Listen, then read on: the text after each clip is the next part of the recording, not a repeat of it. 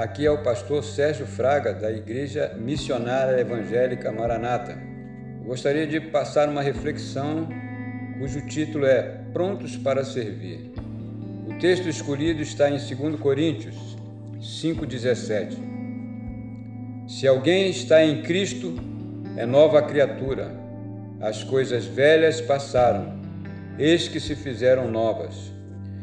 Ninguém estará pronto para ser utilizado por Deus até que se torne de fato uma nova criatura. Com isso, eu tenho descoberto realmente que Deus tem muito mais a realizar em nós do que através de nós.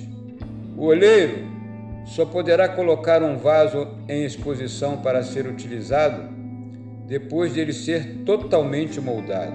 O profeta Isaías teve uma experiência fantástica. Ele viu o Senhor assentado sobre um alto e sublime trono, e as abas de suas vestes cobriam o templo. Serafins voavam sobre ele, e eles tinham seis asas, com duas cobriam seus rostos, com duas cobriam seus pés, e com duas voavam, e clamavam noite e dia: Santo, Santo, Santo é o Senhor dos Exércitos. Isso fala da reverência que tinham em decorrência da santidade de Deus. Isaías fica tão temeroso que disse: Ai de mim, pois sou homem de lábios impuros e habito no meio de um povo de lábios impuros, e os meus olhos viram o Rei. Então, um dos serafins pegou uma brasa com uma tenaz na forja de Deus e tocou nos lábios de Isaías. A forja humana destrói, mas a forja de Deus restaura, salva. Então o Senhor disse: Eis que tirei de ti a tua iniquidade. Quem há de ir por nós? Isaías respondeu: Eis-me aqui, Senhor, envia-me a mim. Irmãos, ninguém com os lábios impuros estará pronto para anunciar a santidade de Deus. Ninguém maldizente pode anunciar a paz.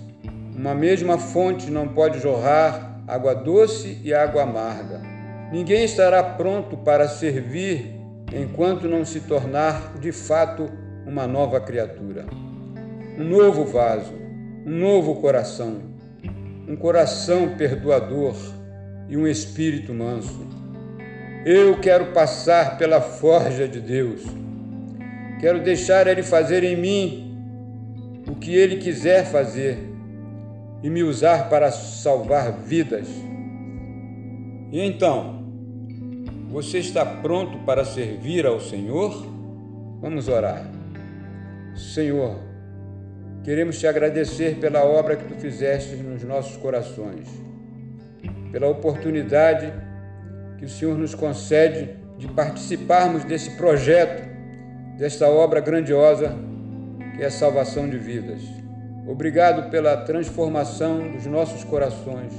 Obrigado porque o Senhor é quem nos purifica. Obrigado pela oportunidade de sermos teus servos. Em nome de Jesus. Amém.